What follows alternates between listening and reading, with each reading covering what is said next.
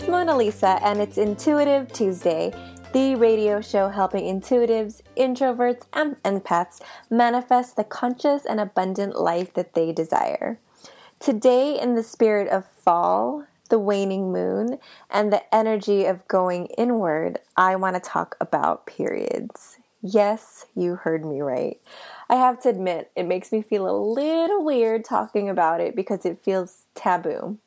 I even considered using other words for period, like mother's gift from nature, or the menstrual cycle, or the timely month, your time of the month, or something like that. But let's be real, I call it my period when it comes around. And I realize we're all adults here, and there's no reason to be ashamed of something that's so natural. It's a huge part of being a woman, and learning how to be in touch with our monthly cycles through awareness and love can really change our perspective on our feminine bodies. Growing up, I had really bad cramps and mood swings when my period came around. And my dad used to tell me, he told me, my mom, and my two sisters, it's all in your head. And while it was funny at the time, looking back, that message told me that my womanly stuff didn't matter. Eventually, I ended up in the ER with really bad cramps and was diagnosed with endometriosis, which is a common condition that causes bad cramps and extreme discomfort during one's period. After I did some research, I stumbled upon Dr. Christiane Northrup's work. It turns out that endometriosis is a woman's body's way of drawing her attention to a very specific problem the conflict between her innermost emotional needs and what the world is demanding from her. I really, really felt this during the time where I um, was driven to go to the ER, and that's exactly how I felt. From there, I learned how to embrace myself and to tune in and to really acknowledge my period as a sacred time to go inward. Once I started doing this and paying attention to what my body needed from me, my cramps subsided and I was able to avoid regular surgery, which my doctor said was inevitable and that really didn't fly with me, which is what really prompted me to do research. So, whether you have awful cramps or not, or if you get really emotional and moody and crave chocolate during your period, um, or maybe you don't have symptoms at all, I have some tips for you to make the most of your period.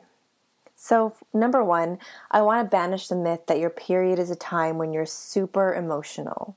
Oh my God, let's get rid of that of that um, totally wrong myth. Our periods are actually a time when the veil drops and the facade that we wear so well during the rest of the month is gone. So, what we feel during our periods are what we really feel, and we don't have a barrier anymore, and we can't help that we have that barrier, don't have that barrier. It's gone. And so, we're showing the world and ourselves how we really feel. Things that aren't working, and things that are bothering us, and things that we've been completely ignoring come to the surface. We're forced to acknowledge what we don't want to acknowledge if we tune in. So, otherwise, we could just painkiller it, call it a day, and not pay any attention. And that is not the route I want to go, and that's not the conscious route. So, what I've been doing, what I invite you to do is take advantage of this time and tune in. What is your body telling you? Really tune in and notice and release what's not working in your life as much as you can. Listen and go inward. What are you thinking about? What are the things that are coming up for you? Journal, tune in any way that you can because right now is when you're going to get the truth. Okay, and my second tip is if you do have cramps or get sore anywhere, sometimes my back gets sore and sometimes my boobs get sore. Um, if you do feel any of that pain, I have a really cool mantra for you. I call it my period mantra. So I focus on the area that's really hurting and I say, and I say to the area, like I close my eyes and I focus on that area and I say to it, You are loved, you are safe, and you are beautiful. And saying that and focusing on that area really shifts the energy and makes me feel instantly better, even if it still hurts. It shifts the energy.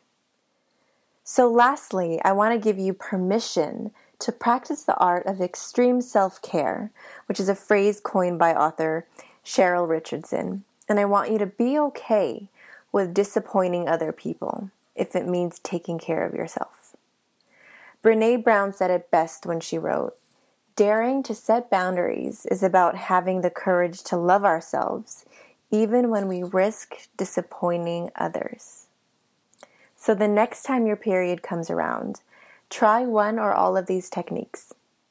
Commit to the one right now that resonates with you the most and let me know how it goes. I'd love to hear about any insight that you gain. I hope that this has served you and I will see you next next Tuesday for Intuitive Tuesday.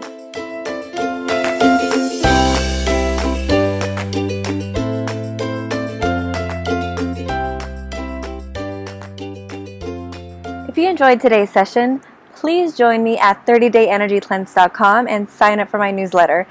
Honestly, my best tools are on here and it will help you clean your energy vibrations and also lift them up so that you can serve the world in the highest way that you can.